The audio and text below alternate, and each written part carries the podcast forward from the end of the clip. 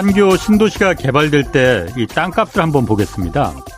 당시 LH공사는 판교 일대 논밭을 3.3제곱미터 그러니까 한 평이죠. 한 평에 93만 원씩에 강제 수용했습니다.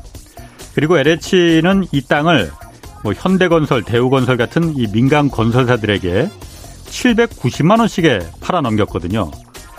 물론 뭐 여기다 상하수도 시설 해야 되고 또 전기 깔고 도로 내야 하고 이런저런 비용이 들긴 했지만은 그래도 93만 원에 사서 790만 원에 판 건 이거 너무 많이 남긴 거 아니냐? 뭐 이런 말들이 많았지만 뭐 일단 그건 그렇다 치고 어, LH공사에서 땅을 사들인 민간 건설사들 있잖아요. 이 건설사들이 여기다 아파트를 지어서 1,600만 원씩에 분양했습니다. 용적률을 200%를 허용해 줬으니까 실제로는 3천만 원이 조금 넘는 거죠. 93만 원짜리였던 땅이 3천만 원으로 30배 넘게 점프하는 이런 마법은 지금도 곳곳에서 벌어지고 있습니다. 국가가 주택 공급이란 명분, 명분으로 강제 수용한 민간의 땅을 다시 민간 건설사의 높은 값을 받고 되팔아서 불로소득의 파이를 키우는 이 고리를 이제는 끊어야 합니다. LH 직원들의 땅 투기 문제도 근본적인 문제는 국가가 땅 장사를 해왔기 때문입니다. 3기 신도시 개발에 지금 LH뿐만 아니라 GH, 즉 경기도시주택공사도 참여하고 있거든요. 그런데 이 GH공사가 다른 점은 이 3기 신도시 예정 지역 가운데 변두리 지역이야 뭐 어쩔 수 없이 민간 건설사에 뭐 땅을 팔더라도 역 주변 그러니까 핵심 알짜 지역만큼은 단 한 평도 민간에 팔지 않고 공공이 직접 개발하겠다는 겁니다. 이 GH공사의 시도에 정말 박수를 보내고 싶습니다. 네, 안녕하십니까. 저는 경제와 정의를 다 잡아보려는 홍반장, KBS 기자 홍사원입니다. 홍사원의 경제쇼 오늘도 출발하겠습니다. 유튜브 함께 가겠습니다.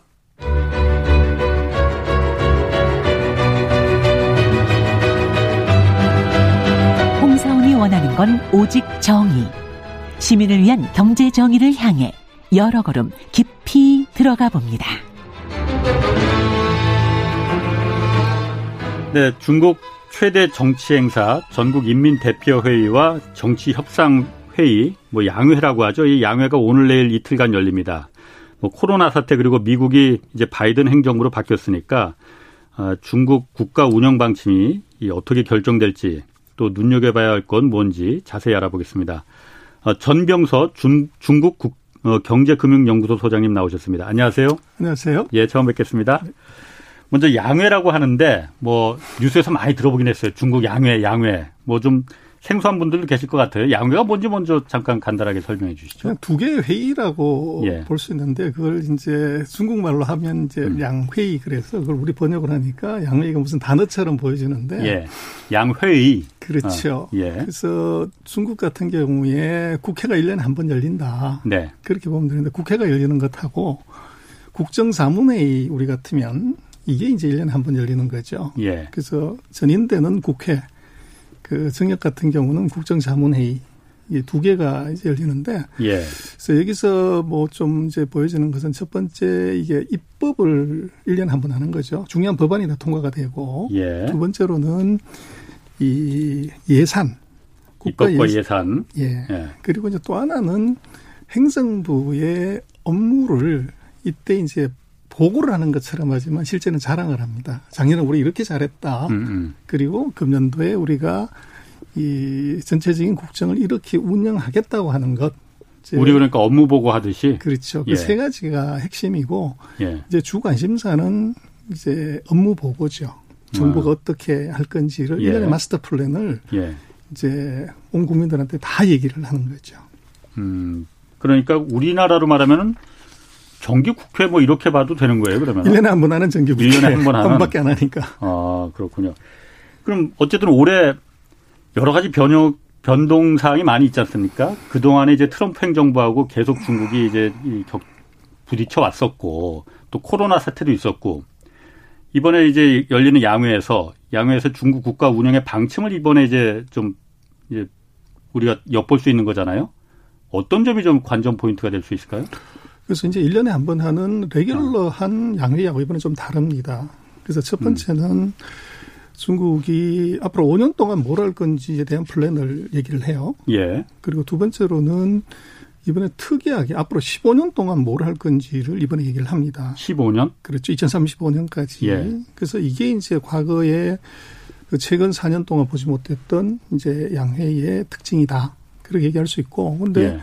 방금 말씀하신 것처럼 뭐 2년 동안 트럼프하고 중국이 시진핑이 치고받고 싸웠지만 뭐 깨끗하게 이기질 못했어요. 근데 제가 볼 때는 바이든의 4년이 예. 이게 미중의 운명을 결정지을 중요한 이제 4년이 될 것 같아요. 네. 그래서 바이든은 4년짜리 계획을 짜지만 시진핑은 5년짜리 계획을 짜요. 음. 그래서 이제 그것의 의미는 뭐냐 그러면 지금 중국이 미국 GDP 71%입니다. 예. 5년 뒤가 되면 제 예측이 아니고 IMF 예측으로만 90% 정도. 네. 그래서 이제 90% 정도는 바이든이 지금 얘기하는 것은 동맹으로 중국을 공략하겠다. 미국 혼자가 아닌 그렇죠. 그게 이제 바이든 정부의 같이. 그 중국 공략의 핵심 포인트인데 문제는 예. 이게 뭐 피는 물보다 진하다 그러지만 네. 이게 피보다 진한 게 있습니다. 돈입니다. 아, 피보다 진한 게 돈이다. 그래서 국가 간의 관계에서는 예. 이게 돈 되면 동맹도 버리고 예. 이게 돈 되면 적과도 손을 잡는 거죠. 예. 그래서 지금 미국이 그 지금 절대 강자이기 때문에 그렇지만 예. 만약에 중국이 미국의 90%에 도달하고 조금 더 있으면 100%를 넘어간다고 그러면 동맹이 중국의 돈에 혹해서 예. 미국의 동맹을 앞으로는 악수하지만 뒤로는 왼쪽 손으로는 중국하고 손잡는 동맹의 배반 이탈이 나올 수 있다는 겁니다. 돈보다 사실 더 뭐 좀 영향을 미치는 게 군사력도 있지 않겠습니까? 물론 있죠. 네. 근데 문제는 이제 핵을 가진 나라는 미국이 2차 대전 이후에 뭐 수많은 전쟁을 했지만 핵을 가진 나라는 건드린 적이 없어요. 음, 그래서 이제 그게 문제가 되는 것 같고 중국은 이제 핵을 가진 나라이기 때문에 예. 핵으로서 뭐 이제 뭐를 한다고 하는 것은 군사력인데 결국은 뭐 결국은 중국 같은 경우에 국지전에서는 전혀 의미가 없고 핵으로 때려 부신다고 하는 것이 이제 제일 파워풀하지만 핵으로 건드리는 순간에 미국이 7천 개 핵을 중국에 갖다 보면 중국 다 이제 음. 그 멸종하게 되지만 중국도 250개 정도 핵이 있다고 하는데 그걸 본토로 쏘면 미국도 다 이제 끝이 나는 거죠. 근데 농담이지만 중국 사람들 그런 얘기를 하는데 그래도 우리는 이게 이길 수 있다. 어떻게 음. 둘다 죽는데 중국은 학교가 해외에 4천만 명이 있답니다. 둘다 죽어도 남는다 그렇게 했는데 그래서 네. 제가 볼 때는 군사적 충돌은 핵을 가진 나라이기 때문에 그것은 네. 크게 의미가 없고 네. 아마 경제적으로 이제 결국은 경제력이 군사력이고 결국은 그게 이제 뭐 기술력으로 같이 가니까 그래서 이 앞으로 5년 이사이에 어떻게 보면 경제 대국이 바뀌는 예. 그런 중요한 때이기 때문에 이걸 좌초시키면 미국은 다시 이제 뭐 100년을 가는 거고 예. 만약에 이것이 잘못되면 이제 개도국이 세계 1등 하는 이제 그런 불상사가 생기게 되는 거죠. 그건 중국을 말씀하시는 그렇죠. 거죠. 그러니까. 음, 그러면은 중국의 경제 규모가 미국을 뛰어넘는 그 시점을 아까 IMF에서는 5년 어, 뒤에 한90% 정도까지 중국이 올라갈 것이라고 말했고. 그렇죠. 최근에 제가 영국의 예측 기관 JCR이나 일본 뭐 최근에 BOA 뭐 노무라 예.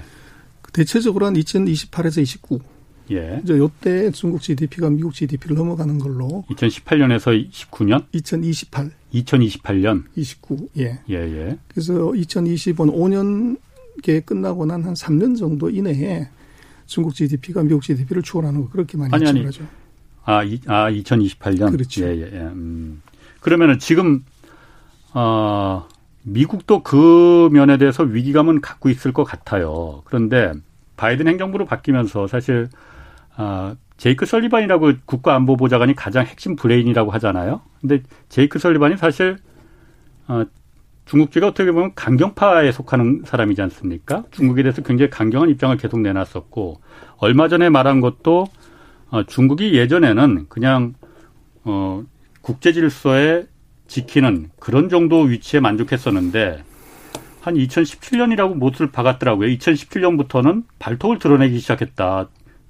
초강대국이 되기 위한 패권 국가로서 그 이 되려고 하는 이제 발톱을 드러내기 시작했다. 그래서 이 방법을 어이 이 초강대국이 되려는 이, 이 중국의 야심을 막는 거에 뭐 미국이 역할을 할 수도 있고 아니면 중국 내에서 정치 경제가 불안해지는 그런 역할이 될 수도 있다. 뭐 이렇게 좀 애매모호하긴 하지만은 굉장히 그 의미가 있는 말을 했단 말이에요. 그런 면으로 봐서는 미국도 아까 말씀하신 대로 2018년, 19년 정도에 1, 2위가 바뀌어 버리는 그 상황을 그냥 눈 두고 보고만 있겠느냐. 라는 의심이 좀 들거든요. 어, 그래서 제가 볼 때는 앞으로 바이든 4년 동안에 이제 많은 예상들은 조금 안 싸우고 예. 또 트럼프 때 난리를 워낙 쳤으니까 예. 조금 화해 분위기로 가지 않냐 이렇게 하지만 저는 제 생각으로는 절대 그렇지 않다. 예. 아마 최근 4년간, 2년간 보지 못했던 것보다 더 치열하게 이건 박터지게 싸운다. 방금 말씀하신 그런 이유 때문에. 네. 그 다음에 지금 이번에 바이든 정부에서 대중국 전사들을 보면 트럼프 때하고 완전히 다릅니다. 트럼프 때 부통령부터 말씀하신 이제 국가안보 보좌관까지를 놓고 보면 일곱 네. 명의 핵심 인재들이 보면 공통적인 특징이 하나 있어요. 음. 백인 남성. 음. 그리고 나이대들을 예. 보면 평균 68세예요. 그렇죠. 아, 그래서 고령층이죠. 최연서가 음. 54세고 예. 최고령이 83세 로버트 라이타이저 무역 대표 대표예요. 맞습니다. 예, 예. 근데 이번에 바이든이 용병을 한 건 기가 막힙니다. 아, 일곱 명의 핵심 인재들 중에서 다섯 명이 여성이에요. 예. 7대 2. 근데 음. 그 나이대들을 보면 평균 연령이 54세. 예. 최연소가 44세. 예. 더 드라마는 무역 전쟁을 할 때 이제 대표 선수가 무역 USTR 대표인데 예. 지난번엔 83세에 이제 로트라이타이저를 대표로 썼지만 이번에는 45세의 캐서린 테이라고 예. 이 대만계 중국인을 썼어요. 예. 음. 그래서 완전히 이제 이건 뭐 다른 전략이 그 40대 50대로 구성된 아마존에스 군단하고 이게 아마존에스 군단 60대 70대로 구성된 예. 마초 군단하고 예. 어떻게 다를 거냐 저는 완전히 다를 거라고 봐요. 예. 아마존에스 군단들은 뭐 용서가 없잖아요. 음, 용서가 지금 없다. 그 말씀하신 지금 제이크 살르반 같은 경우도 중국 통일라고 하지만 예. 누가 더 반중이 세냐 그러면 트럼프 때가 월등히 더 셌습니다. 1번부터 7번까지가 다가 예. 뼛속까지 반중이었는데 이번 같은 경우는 똑같은 반중이지만 이번 반중은 다 중국의 제이크 살르반부터 시작을 해서 중국의 경험이 있는 사람들이 이게 90% 넘는다는 거죠. 네. 그래서 아마 중국이 긴장하는 이유도 첫 번째는 트럼프 때는 이제 어떻게 보면 우격다짐으로 덤벼들었지만 이제는 아주 예리한 칼을 찌를 것이다. 이제 이게 두렵고 두 예. 번째는 방금 말씀하신 이게 힘센 놈은 그냥 갖다가 쥐어 박으면 되는 거지. 음. 그래서 당연히 이제 일대일로 붙을 거라고 생각을 했는데 이 바이든은 그게 아니고 우방 스파이더맨 전략을 쓴 거죠. 그래서 트럼프는 몽둥이 들고 자기가 나가서 America First 해서 소위 예. 말하는 슈퍼맨 전략을 썼는데 예. 바이든은 명확하게 거미줄 전략을 스파이더맨 음. 그물 쳐서 거기에 들어오면 이제 말려 죽이겠다는 거고 그게 예. 바로 동맹이죠. 그래서 이게 두 개의 전략이 지금 완전히 다르기 때문에 중국이 예. 당황하는 것도 동맹을 통해서 이거 고립시킨다고 하는 지금까지 경험해 보지 못했던 것이기 때문에 긴장하는 것이고 또 두 번째는 이 공약을 하는 전사들이 예. 완전히 다른 사람들이 들어왔다는 거죠. 특히 여성이 들어왔다고 하는 것은 이것은 아마도 근본적인 이제 전략이 변화가 있을 거다. 음. 그래서 뭐 조금 더 두고 봐야 되겠지만 아마도 치열한 수싸움 뭐 이런 것이 벌어질 것 같아요. 그러니까 지금 정리해 보면은 어, 트럼프 때는 그냥 어, 속된 말로 단순 무식하게 그냥 일대일로 맞짱을 붙었었는데 그렇죠. 바이든 같은 경우에는 정말 세련되게 직접 붙지 않고 동맹 뭐 한국도 동맹에 들어갈 테고 당연히 동맹을 통해서 같이 중국을 고립시키는 아까 스파이더맨 전략이라고 했어요. 거미줄을 넓게 포진시켜서 거기에 중국을 어 올가매겠다? 뭐 이런 식의 전략을 쓰겠다는 거죠. 그러니까 그렇죠. 그게 훨씬 더 중국 입장에서는 아, 골치 아프겠네요. 골치 아플 것 같습니다. 뭐 놓고 보면 그 2년 동안 미국하고 중국이 싸웠지만 사실은 중국이 굉장히 그 좀 머리 좋게 쓴 것 같아요. 예. 그래서 사사건건 아니 1등 얘기를 하면 좀 참아주는 게 있어야 되는데 사사건건 대들고 반대하고 체면이 말이 아니죠. 그래서 제가 볼 때는 바이든이 왜 동맹 전략을 갖고 들어오냐 그러면 결국은 제가 볼 때는 이번 바이든 정부 때는 일본이 아마 굉장히 클 가능성이 있어 보여요. 큰, 큰다는 게 무슨 말? 성장하는 거죠. 성장하는. 그래서 그걸 그, 많이 본다는 그렇죠. 얘기인가요? 그래서 네. 일본을 그래서 미국이 중국한테 그렇게 시달렸던 것을 반대로 중국한테도 똑같이 사사건건 대들고 시비 걸로만 하나 만드는 거죠. 예. 그게 일본일 가능성이 높아져요. 예. 그래서 아시아에서 중국을 관리하는 대리인으로 일본이 클 가능성이 굉장히 커 보이고 그래서 그렇게 되면은 이제 중국이 반대로 그래서 결국은 동맹이라는 것이 두 가지 의미가 있지 않습니까?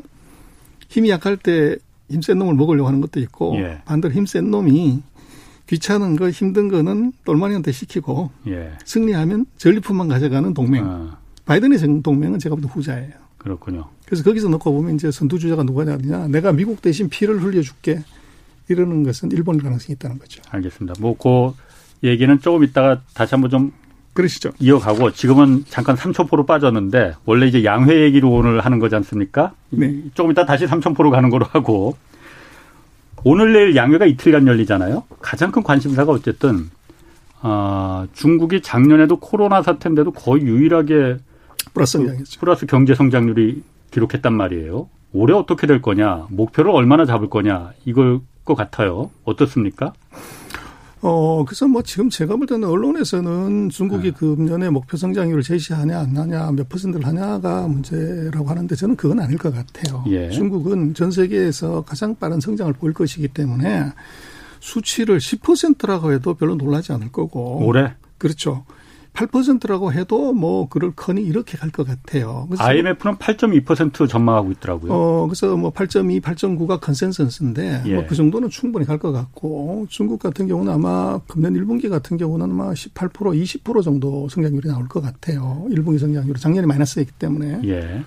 근데 제가 볼 때는 중국이 오히려 관심 갖는 것은 이렇게 18% 20% 이후에 예. 하반기에 정상적인 경우가 됐을 때 베이스 팩트를 뺀 음. 요게 몇 퍼센트냐에 관심이 있을 거예요. 그게 대략 한 6에서 6.5 정도. 그게 이제 중국의 잠재 성장률 수준이라는 거죠. 예. 그래서 아마 이번 같은 경우는 중국이 목표 수치를 제시한다고 하더라도 예. 아마 두리뭉실하게 6% 이상 뭐 이런 정도로 이제 얘기를 할 가능성이 높고 콕 집어서 얼마다 이럴 가능성은 굉장히 낮아 보여요. 음. 그리고 중국 같은 경우는 말씀드렸지만 이번 목표 수치를 높게 잡는다는 것이 이것이 뭐 다른 세계에 대해서도 전략적으로 바람직하지 않고 예. 또 중국 자체를 놓고 보더라도 너무 높은 성장률을 제시하는 것이 목표 달성에 리스크가 있기 때문에 예. 아마도 안전빵으로 갈 가능성이 높다. 아, 안전하게. 그러면 중국이 당장 내년에 이제 베이징 동계올림픽도 있지 않습니까? 네. 그리고 또 그 올해 이제 바이든 행정부하고 아까 잠깐 이제 언급하셨듯이 새로운 관계도 새로운 위협도 중국 입장에서는 될 수 있을 것 같은데 어쨌든 앞으로 나갈 경제 방향 이걸 정하는 길 양회에서 그것도 이제 결, 결정하는 거잖아요. 어 그렇습니다. 근데 이제 중국 같은 경우는 12월 달에 예. 이제 경제 공작회의라는 걸 하면서 기본적인 확구 내용은 다 확정을 하고 아, 작년 12월에 그렇죠. 예. 그리고 이제 3월 달에 예. 그 입법하는 전인대에서 승인을 받죠. 예. 그래서 이미 내부적인 그 수치들은 다 확정이 돼 있을 거고 예. 이번은 이제 어떻게 보면은 쇼업하는 행사 그렇게 볼 수가 있죠. 근데 중국은 이 confidentiality를 아주 잘 지키기 때문에 예. 이미 한 달, 두 달 전에 만들어 놓고도 수치가 절대 밖으로 나오지 않습니다. 음. 그리고 뭐 우리 같으면 예측치가 막 나오지만 그 내일 리커창 총리가 officially 발표하기 전에는 어떤 숫자도 나오지 않아요. 아, 그래요? 그게 이제 어떻게 보면 사회주의 국가들의. 그러니까 내일 리커창 총리가 업무 보고를 하는 거죠? 그러면? 그렇죠. 예, 예, 말씀 계속 하십시오. 제 그게 핵심이고 그래서 뭐 중국 같은 경우는 지금 그 전 세계가 관심을 갖죠. 예. 전 세계에서 경기가 가장 먼저 회복된 나라이기 때문에 중국이 뭐 세다 이런 거 의미가 아니고 이 먼저 경기 회복한 나라가 언제 긴축을 할 거냐. 예. 이게 관심사예요. 방금 이제 긴축을 할 거냐. 제가 말씀하셨던 어. 미국의 국채 금리의 상승이 예. 전 세계 주가의 하락을 가져오는데 예. 진짜 금리의 상승은 미국 같은 경우는 이제 어떻게 보면 금융시장 안에서의 상승이고 예. 실물 경기가 좋아져서 금리가 올라가는 것은 중국이 진짜라는 거죠. 그럼 중국은 돈을 많이 푼 걸 정말로 금리를 올리거나 긴축을 하는 시점이 그게 전 세계적으로 이제 금리를 줄줄이 올릴 수 있는 그 트리거가 된다는 거죠. 그래서 이번 같은 경우는 제가 볼 때는 GDP 성장률 6%냐보다는 중국이 언제 예. 이제 그 정상화돼 있다고 선언할 거냐 요 시점이 중요할 것 같아요. 그렇군요. 뭐 조금 전에 제가 그 삼천포 얘기를 했는데 그, 그 방송에서 금전하고 쓰지 말라고 연락이 왔네. 그, 그 말은 그러면 속기록에서 삭제하는 걸로 하고 방금 이제 그 중국 긴축 얘기를 하셨잖아요. 네. 엊그제 사실 그 우리나라 증시가 오전에 막 오르다가 오후에 그냥 갑자기 뚝 떨어져 버렸는데 그게 이제 중국에서 중국 은행 관리위원회 여기 주소 네. 여기 한번 한국으로 말하면 금감원장 정도 되는 것 같아요. 네. 이그 주석이 어 금융시장 그리고 중국의 부동산에 지금 거품이 잔뜩 꼈다. 네. 뭐 긴축을 얘기하지 언급하지는 않았지만은 이걸 좀 걷어들여야 된다는 그 뉘앙스를 긴축의 뉘앙스를 잔뜩 풍기니까는 이제 나스닥도 많이 빠졌고 한국도 이제 출렁했단 말이에요. 긴축 그 가능성이 있는 겁니까 그러면은? 가능성은 있지만 실행은 금방 못한다. 예. 그래서 이제 어제 그 고슈칭이라고 예. 지금 공식 직함은 이제 응감 원장인데 예. 그또 다른 직함이 인민은행 부총재예요. 예. 그래서 우리 한국은행 부총재죠. 아. 근데 재미난 것은 이 사람이 부총재지만 중국 같은 경우는 이 직급하고 당 서열이 좀 달라요. 그래서 음. 당 서열이 더 높은 거죠. 그래서 예. 인민은행의 이강 총재가 이강 은행장이 1번이긴 한데 예. 당 서열로 보면은 고슈충이라는 이 부총재가 당 서열 1번이에요. 당석이에요. 예. 음. 그래서 그만큼 힘이 있다는 거죠. 근데 이 양반이 얘기한 것은 뭐를 얘기한 거냐면 세계 금융이 버블이고 중국 부동산이 버블이라고 얘기한 것이지 예. 이게 중국 금융이 버블이다 이렇게 얘기한 건 아니에요. 음. 근데 이 얘기는 제가 볼 때는 뭐 우리나라도 그렇습니다만 이민은행이 해야 되는 제일 중요한 것이 인플레이션 파이터잖아요. 예. 물가 상승률을 이걸 이제 두려워하는 건데 네. 제가 볼 때는 중국도 주식시장이 아주 좋아요. 예. 그래서 여기 있는 돈들이 부동산으로 가서 붙을까봐 음. 가지 말라고 사전 경고를 하는 거였는데 그게 이제 시장은 그렇게 해석을 한 거죠. 긴축을 하는 걸로. 예. 근데 그렇다 그러면 부동산의 버블이라고 그러면 중국의 부동산 가격이 폭등을 하면 우리처럼 50% 60% 올라가면 그건 말이 돼요. 예. 근데 중국은 최근 3년 동안에 부동산에 대해서 아주 엄격하게 때려잡았어요. 그래서 음. 어디서 많이 들어본 얘기인데 집은 이것은 사는 곳이지 투기하는 곳이 아니다. 음, 음. 정말로 뭐 이게 주택이라는 주도 동시지 차오도 동시가 아니다. 이렇게 계속 얘기를 했고 주도 동시, 차오도 동시가 무슨 말이에요? 住라는 게 아. 살 주 자고 아, 아. 炒라는 것은 주로 speculation 투기한다는 거예요. 아, 아, 아. 근데 우리도 이제 정부가 그렇게 얘기했지만 예, 우리는 예. 이제 후자로 가버렸고. 예, 예. 그래서 지금 중국은 뭐를 이제 두려워하냐 그러면 지금 주식 시장에서의 과열이 이게 부동산 가열로 전이되는 것을 막으려고 음, 음. 사전 경고를 한 거예요. 근데 이제 말씀드렸지만 이 사람의 직급이 인민은행의 부총재이기 때문에 음. 아 저것이 인민은행의 의도를 반영한 것이 아닌가 하는 그 의심을 이제 그 시장이 한 거죠. 그래서 어. 이제 주가가 영향을 받았고 그 오늘 보면 또 반대로 이제 재무부 장관이 경기 부양을 하던 것을 빨리 회수하지 않겠다는 얘기를 또 해요. 그래서 이제 그게 서로 그 엇갈리는 문제인데 예. 결국은 지금 중국이 경기가 좋은 건 분명해요. 네. 근데 작년에 플러스 2.3을 가는데 뭘 가지고서 그렇게 맞췄냐 그러면 음. 투자가 GDP 성장률의 거의 80%까지 가요. 그래서 지방 정부 이쪽을 동원해서 한 500조 정도 우리 돈으로 이게 국채를 발행해서 지방채를 발행해서 이걸 갖고 네. 왕창 질러서 GDP 수치를 맞춘 거예요. 어. 근데 소비는 예. 여전히 이게 마이너스 뭐 이, 이런 정도 수준이에요. 예. 그래서 소비가 좋지 않은 거죠. 예. 그래서 숫자상으로는 6.3 플러스 이러지만 실질적으로 체감하는 국민 경기가 나쁘기 때문에 예. 이것을 빨리 이제 그 긴축으로 들어가게 되면 소비가 죽어버리는 거죠. 그래서 음. 이제 재무부 장관이 그렇게 했는데 직급으로 보면 어떻게 되냐면 중국은 이제 인민은행 총재가 장관급이에요. 네. 음. 그리고 밑에 부총재는 차관급 정도 되고 예. 재무부 장관은 장관급이죠. 그래서 그렇게 놓고 보면 이제 웨이트로 보면 재무부 장관이 조금 더 직급이 높기 때문에 예. 아마 중국의 의도는 고슈칭의 얘기보다는 예. 아마도 정부 하고 싶은 얘기는 재무부 네. 장관일 것이다. 네. 그래서 음. 과열은 안 되지만 이것이 지금 소비가 좋지 않기 때문에 이게 소비가 정상적으로 살아날 때 긴축 조치를 하겠다. 그렇게 해석을 하는 게 맞을 것 같아요. 그러면은 긴축이라는 건 돈을 많이 풀었을 때 그걸 걷어들인다는 건데 그럼 이 중국도 미국이 뭐 양적 완화하듯이 또 일본이 돈 풀듯이 중국도 돈을 많이 그동안 풀었나요? 엄청나게 풀었죠. 어. 그래서 전 세계에서 제일 많이 푼 게 미국이고 예. 두 번째가 이제 유럽이고 세 번째가 중국이에요. 음. 그래서 지금 중국 같은 경우는 물론 이제 금융 시스템이 다르지만 예. M2가 GDP의 200%예요. 음, 음. 그래서 GDP 대해서 두 배 되는 돈이 풀렸는데 이게 예. 이제 돈이 잘 안 도는 거죠. 금융 시스템이 낙후가 돼 있어서. 네. 그래서 화폐 유통속도가 50%가 안 되다 보니까 이 100%를 풀더라도 실제로 시장에 돌아다니는 돈 50밖에 안 되기 때문에 돈을 더 많이 풀어놨고. 예. 근데 얘들이 이제 인플레이션이나 이런 걸 걱정하는 것은 게 돈이 돌기 시작하면 예. GDP의 두 배 되는 돈이 돌면 이건 뭐 하이퍼 인플레이션이 올 수 있는 거죠. 그래서 그걸 사전에 경고하고 단속하는 겁니다. 그렇군요. 그 중국의 금리가 지금 뭐 그렇게 올라가는 건 아니잖아요. 그런데 중국이 금 아까도 잠깐 언급은 뭐 하셨었어요. 중국이 이 금리가 올라가면 진짜 어 그때 진짜 그게 큰 일이 나는 거다라고 했는데 어 일단 왜 그런 거죠? 중국의 금리가 중국이 워낙 회사 회사들이 요즘 보면 중국 국영 기업들도 그러니까 탄탄한 그이 신용도가 높은 기업들도 이게 부도를 많이 나거든요. 그게 뭐 어, 단기채 금리 때문이다 뭐 이런 뭐 해석도 있던데. 음, 그것보다가는요. 지금 예. 이제 걱정하는 것은 실물은 뭐 어느 나라든 다 엉망진창이죠, 아직. 네.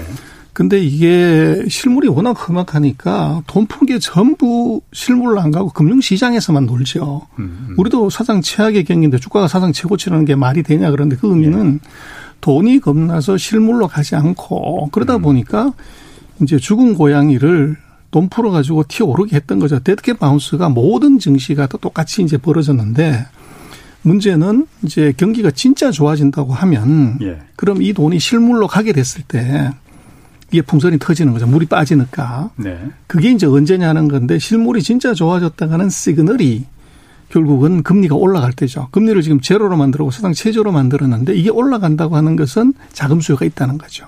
음. 그렇게 되면 지금 dead cat bounce로 금융시장 안에 있던 그 물이 실물로 더 높은 수익을 찾아서 이전하는 네. 순간에 음. 물길이 낮아지면 예. 이게 뭐 잭의 콩나무처럼 올라갔던 주가가 내려앉을 수 있는 가능성 그걸 시장이 지금 두려워하는 거고 예. 누가 맨 먼저 그런 실질적인 금리를 올릴 거냐 하는 것은 경기가 가장 먼저 회복된 중국부터 할 거라는 게 이게 뭐 공통적인 컨센서스죠. 그래서 이제 중국의 액션, 중국의 경기, 중국의 통화 정책이 전 세계에 주목을 받는 이유입니다.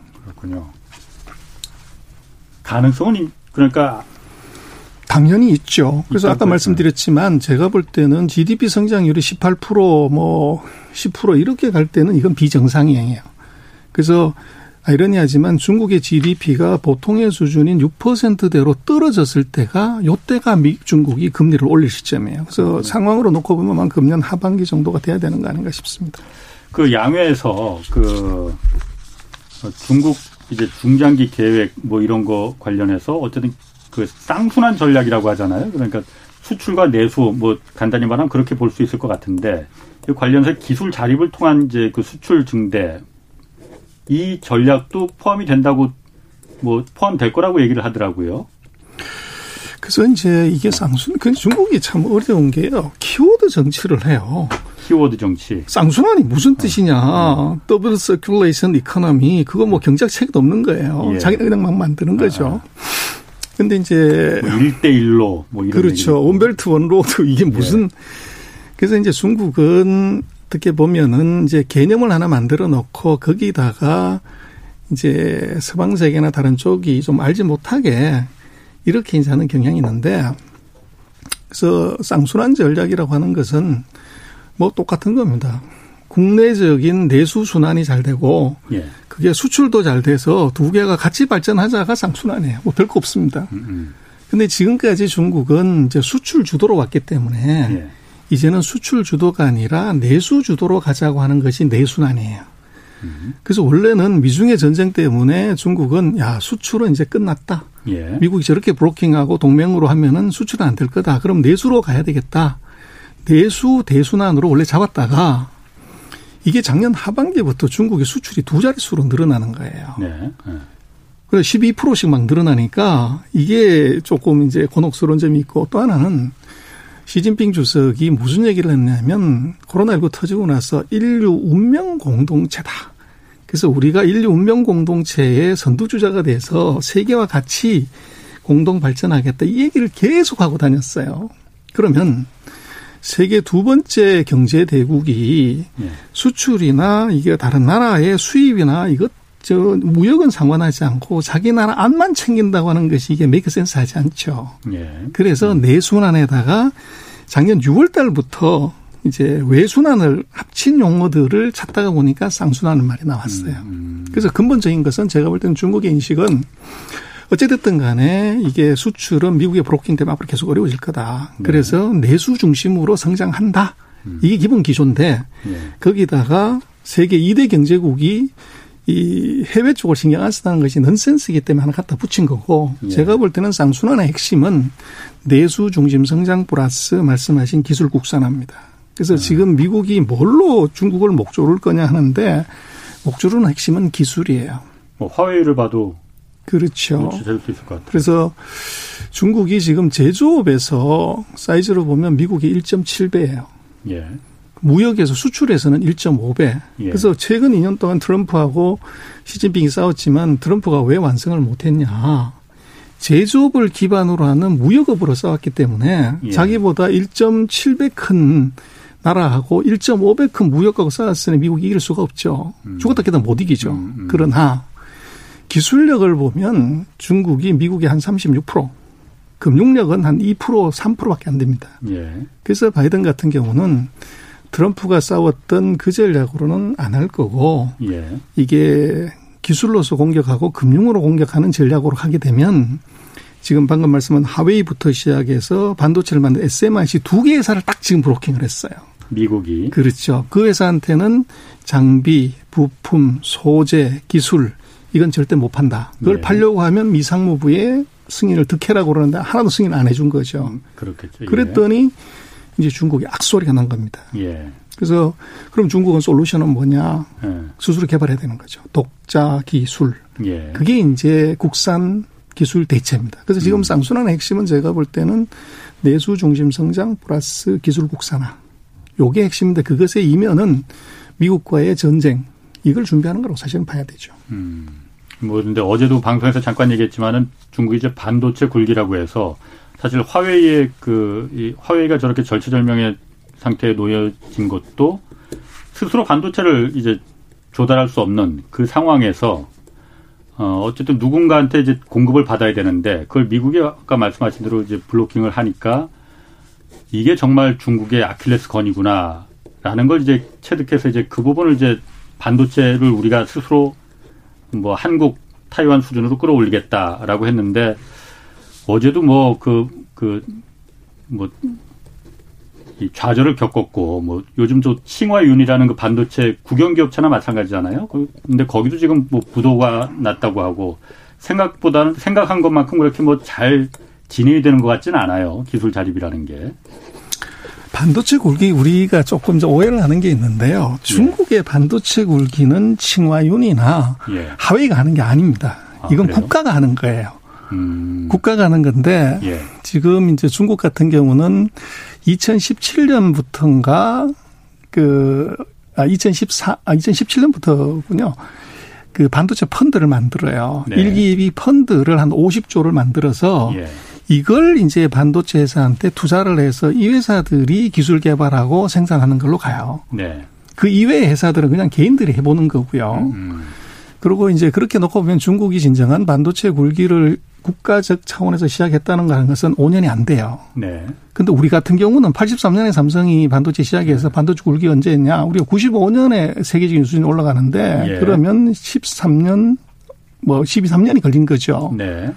근데 그때는 다 어리버리할 때 13년 걸렸는데 지금 중국이 5년 만에 반도체 굴기한다 이거는 말도 안 되는 얘기예요. 그렇군요. 그냥 이제 스타팅 스테이지라고 봐야 되고 그다음에 이제 중국에 지금 최근에 뭐 이게 우한에 있는 어떤 개인 반도체 회사가 부도나 가지고 뭐 종업원들 다 없앴다 말씀하신 칭화 윤희가 뭐 자회사가 부도났다 이렇게 얘기하는데 그것도 이제 엉터리인 것이 예.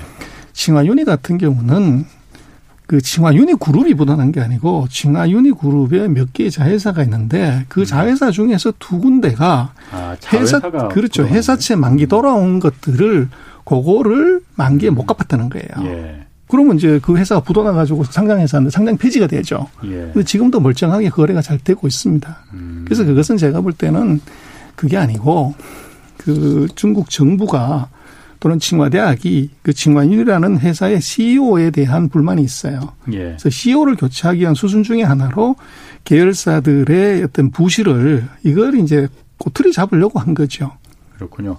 지금 그 질문 몇 개 좀 소화하고 좀 갈게요. 하이든 님이 중국의 국수적 배타주의 정보 폐쇄성 그리고 뭐 아킬레스건이죠. 위구르 티벳 뭐 이런 신장 위구르 지역 그리고 티벳 등 인권 탄압 문제 그리고 통계 수치의 신뢰 문제 등등 이런 것들이 중국이 중국이 앞으로 기대만큼 성장하는데 걸림돌이 되지는 않, 걸림돌이 되지는 않을까요? 이렇게 그 질문이 들어왔네요. 어, 첫 번째 인, 그 인종 차별 문제 또는 인권 문제는요.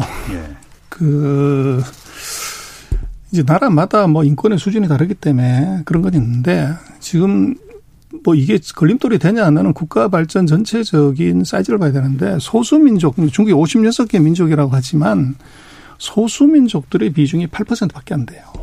음. 그래서 나머지 92%는 한족이기 때문에 이 8%의 인권 문제가 논란이 네. 되더라도 이게 이제 국가가 대서로 지장을 받지는 않아요. 네. 그래서 그게 있고 그 다음에 이제 티벳이라든지 그 신장이라고 하는 지역을 보면 중국이 맨 끝단에 있어요. 네. 그래서 네. 그것이 중국 본토에다 영향을 미칠 수 있는 그 지리적으로나 또 그리고 이제 인구가 뭐 250만, 2,500만 밖에 되지 않기 때문에 그것이 본토 전체에 영향을 미치는 건 역부족이다. 음. 그래서 그것은 이제 미국이나 서방 세계가 중국을 어떻게 보면 압박할 때는 좋은 카드지만 그럼 그렇다고 해서 미국이 인권 문제를 해결해 줄수 있냐. 이걸 할 수가 없는 거죠. 그건 이제 말로서 어떻게 외교적으로 상대를 제압하는 데는 굉장히 유효한 수단이지만 군대를 보내서 해방시키거나 이럴 수가 없어요. 물론 그건 불가능하고. 그렇죠. 네. 그것은 제가 볼 때는 중국을 압박하기 위한 한계 카드로서는 명분상으로는 굉장히 좋지만 그것은 실익은 전혀 없다. 음. 그렇게 볼 수 있고 그다음에 이제 통계 수치에 관한 문제는 이제 중국이 수치를 많이 조작을 하고 뭐 이랬다고 하는 것이 정설처럼 보이지만 지금은 제가 볼 때는 통계 수치를 조작을 하게 되면 누가 당하냐면 중국이 먼저 당하게 돼 있어요. 그래서 이덕수 장관이라고 우리 조선족 출신의 통계청 장관이 이제 그 부임을 하고 난 이후에 통계를 속이면 사형시키겠다. 그럴 정도로 통계를 굉장히 이제 업그레이드를 했고 지금 세계 경제에서 두 번째로 큰 나라가 예. 그걸 엉터리 통계를 갖고서 국정을 운영하게 됐을 때 그 리스크는 중국이 지는 거죠. 그래서 이제 과거 같은 경우는 왜 통계가 엉터리가 나오냐면 예.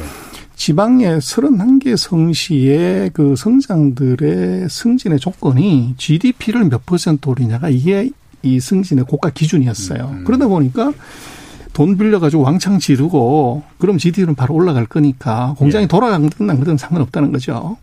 그렇게 하고 자기는 승진해서 갚버리면 그 뒤에 오는 놈은 더 많이 빌려 또 지르는 거죠. 어, 어. 그래서 이제 부질이 생기고 GDP 허수가 생겼는데 시진핑 집권하고 나서 최근 8년 9년 동안은 기준을 바꿨어요. GDP의 비중을 현저히 낮추고 예. 두 가지를 더 추가를 해요. 하나가 뭐냐면 환경 오염 시키면 예. 그러면 마이너스 1점. 음. 예를 들면 그리고 또 하나가 있는 것이 부채를 늘리면 마이너스 1점. 음. 그래서 GDP를 올리려고 돈 빌려서 왕창 때려 지으면 필연적으로 부채 비율이 증가하고 환경 오염이 생기는 거죠. 네. 그럼 마이너스 2점이 되기 때문에 승진을 못 해요. 음. 그래서 이 기준을 그렇게 바꾸면서 최근 8년, 5년 사이에 중국의 통계가 굉장히 정제화됐고 음. 현실하고 요것이 굉장히 이제 일치되는 그런 형태로 만나겠습니다. 물론 이제 아직도 법으로 분명히 있지만 네. 과거하고는 굉장히 달라졌다. 그렇게 볼 수 있을 것 같아요. 그렇군요. 양회에서 이제 오늘하고 내일 있을 때 이제 어쨌든 그 요즘 보면은 군사력이 이제 경제력으로 직접 연결되는 경향이 많으니 중국의 국방 예산도 어느 정도나 증가할지 뭐 증가 안 되면 어느 정도나 될지 이런 것도 좀 발표되지 않겠습니까? 그렇습니다. 뭐 양회의가 이제 오늘 내일 시작을 해서 한 10일 정도 열리게 되는데 예. 이제 관심 갖고 보는 것은 말씀하신 저는 뭐 GDP보다도 국방 예산을 볼 필요가 있어요. 그건 왜냐하면 아. 미중이 지금 싸우기 때문에. 예. 근데 중국의 국방 예산은 아마 GDP 플러스 알파나 GDP 수준으로 나오게 됩니다. 음. 그래서 이것을 그 과도하게 높였을 때 주변 국가들한테 불안감을 줄 수 있고 미국에 이제 어떻게 보면 항의를 받을 수가 있죠. 예. 그래서 제가 볼 때는 이 중국의 예산 중에서 국방비를 보는 것은 국방비는 GDP하고 조금 더 가는 정도로 갈 때 그치나 6%나 7% 그치게 되는데 제가 보기엔 그것보다 더 중요한 것은 사회 안전 비용이라는 항목이 있어요. 사회 안전 비용. 그렇죠. 예산 항목 중에서 이게 뭐냐면 데모나 시위 같은 걸 막는 이제 공안이나 예. 무장 경찰들의 예산이에요. 음. 그래서 중국은 국방 예산을 다른 데 좀 숨겨 놓습니다. 음. 그래서 뭐 보면은 사회 안전 예산이 국방비보다 더 커요. 그럼 그 사회 안전 예산을 국방 예산으로 전용한다는 거예요? 그럴 가능성이 전 대단히 높아 보여요. 그래서 뭐 시위대 진압이 비행기를 사는 것도 아니고 전차를 사는 것도 아닌데 그 예산이 국방 예산보다 크다고 하는 것은 제가 예. 볼 때는 국방 예산의 증가를 다른 쪽에다 파킹을 해놓은 현상이 있고 그래서 이번에는 제가 볼 때는 국방 예산 자체를 보는 것보다도 거기다 플러스 사회 안전 비용을 더한 증가율이 얼마냐. 예. 요게 중요할 것 같아요. 사회 국방 예산만 보는 게 아니고 사회 안전 예산이라는 것도 같이 그렇죠. 봐야 된다. 예. 그걸 전용할 그러니까 서방 세계 그이 견제를 막기 위해서 그거로 다 국방 예산을 그렇죠. 숨겨둘 숨겨놓는 거죠. 가능성이 있기 그렇죠. 때문에 아 그런 부분은 좀 음, 의네요. 그러면은 아까 그그 그 처음에 말씀하시기를 이제 중국의 경제 규모가 어, 미국을 뛰어넘는 게 아까 2028년, 9년 이 정도라고 예상하셨잖아요. 그러면은 1, 2위가 바뀐다면은 우리가 중요하니까 우리 한국의 입장에서는 중국이 미국을 추월하는 게 좋은 겁니까 나쁜 겁니까 우리한테? 단기 호재 장기 치명적 악재죠. 그래서 네. 추월하는 그 과정에서는 이제 많은 뭐 이제 여러 가지를 그 수입하고 예. 또 이래야 되기 때문에 근데 갈때 올 때가 상황이 다르죠. 음. 그래서 갈 때까지는 한국에 대해서 굉장히 우호적인 또 여러 가지 우려가 나오겠지만 1등이 되고 나는 순간부터는 예. 아마 우리 2000년 중국과 역사를 놓고 봤을 때 중국이 조강대국이 됐을 때 한국을 가만 내버려둔 적이 단 한 번도 없습니다. 그렇죠.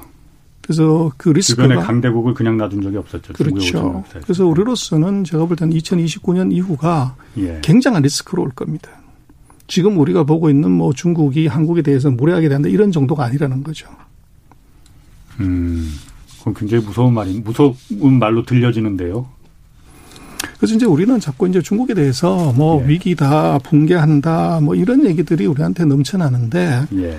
최근 2년 동안 보면 뭐 더 그게 심하게 났지만 이제 팩트를 체크를 해 보면 중국은 더 커졌고 예. 더 강해졌단 말이에요. 예. 근데 우리는 중국에 대해서 너무 경사지게 바라보는 거죠. 예. 그래서 어떻게 보면 감정 빼고 봐야 되는데 예.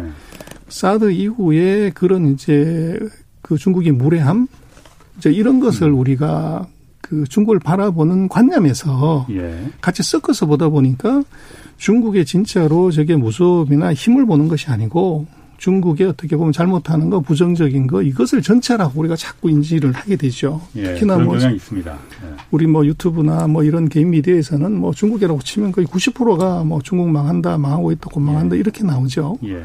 예. 그래서 저는 그렇게 보지는 것 같아요. 지금 한국에서 중국을 바라보는 개는 세 마리 개가 있다. 세 마리 개. 예. 첫 번째 개가 편견. 편견. 어. 두 번째 개가 선입견. 선입견. 그 중국은 14개 거지들이 울거리는 나라고 어. 이제 뭐 이렇게 곧 망할 나라고 이렇게 보는 거죠. 근데 이 두 마리 개가 한 마리 개를 만나면 바로 이제 깨갱하는 것이 바로 불여일견입니다. 마지막 개가 불여일 견이군요. 그래서 한번 가서 보면 어. 상하이의 루지아주의 푸동을 한번 가서 보면 우리 여의도가 초라해 보이고 맨하탄이 초라해 보이는 걸 놓고 보면 이건 이제 다르게 보인다는 거죠. 상하이 푸동공항에서 내려가지고 이게 자기 부상 열차를 한번 타보면 시내까지 뭐 5분 만에 가는 예. 이걸 이제 놓고 보면 이게 뭐냐. 그리고 길바닥에 굴러다니는 차가 인당 소득 만 달러짜리의 가난한 나라에서 베이징, 상하이, 선성 가보면 우리는 시내 굴러다니는 차가 BMW, 벤츠, 아우디가 뭐 낮은 모델까지 합쳐서도 뭐 두 대, 뭐 세 대 있기 어렵죠. 중국 가보시면 대도시에 택시 빼고 차 여섯 대, 일곱 대가 BMW, 벤츠, 아우디라는 거죠. 네. 그래서 뭐, 그걸 이제 어떻게 해결할, 어떻게 볼 거냐는 거죠. 네. 뭐 베이징과 상하이가 뭐 중국 전체를 대변한다고 볼 수는 없으니까 거기 뭐 상하이는 자기들을 상하이언이라고 차이니즈라고 부르지 않는다고도 하잖아요. 그러니까 그걸 일반화해서 보는 건 좀 그 좀 다를 수 있을 것 같고 그러면은 아까 사실 제 저는 그 말이 좀 무섭게 겁나게 들리거든요. 그러니까 한국이 중국이 5천 년 역사에서 주변에 조금이라도 중국에 위협이 될 수 있는 강대국을 그냥 놔둔 적이 없었다. 그리고 어, 중국이 정말 진정한 패권국 미국을 따돌리 추월해서 이제 패권 국가가 되면은 한국으로서는 그 리스크를 정말 엄청난 리스크를 관리해야 된다라는 얘기를 하셨는데 우리가 그럼 어떤 길을 어떻게 해야 되는 겁니까 그러면은 어떤 길을 취해야 될까? 어, 제가 볼 때는 뭐 네. 그게 동물로 얘기하면요 박쥐하고 고슴도치예요. 어? 다시 한번 박쥐하고 고슴도치요. 박쥐와 고슴도치. 그래서 박쥐는 이편부터 다 동물도 아니고 새도 아니고. 예. 그래서 우리는 지금 많이 그렇게 중국이 부상하면 미국 어떻게 했냐, 미국한테 붙어야 되냐, 중국한테 붙어야 되냐, 이거 예. 갖고서 우리 뭐 감론을렁 많이 하죠. 예. 근데 예. 저는 그거 별 의미가 없다고 봐요. 예. G12등 하는 나라가 1, 예. 2등을 선택하는 것은 넌센스고, 예. 우리한테 유리하면 1등한테도 붙는 거고, 이게 유리하면 2등한테도 붙는 거죠. 예. 그래서 그렇게 되면 맞으면 어떡할래 그러는데 제가 볼 때는 얻어 터지는 걸 두려워하면 양쪽에 다 터지는 거죠. 그래서 음. 지금 놓고 보면 한국의 지역적인 지리적인 위치나 경제적인 위치로 놓고 봤을 때 미국도 예. 중국도 쉽게 포기할 수 없는 나라예요, 우리나라가.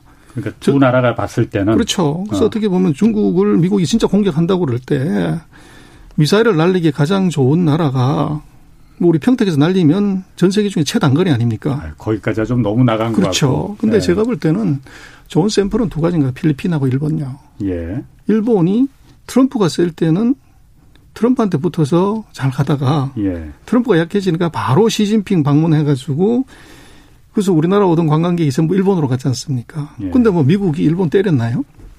그리고 또 하나는 필리핀인 것 같아요. 둘두테. 음, 먼저 중국, 예. 네. 먼저 중국한테 그랬죠. 투자해라. 예. 왕창 투자해놓고 나서 예. 미국한테 전화한 거죠.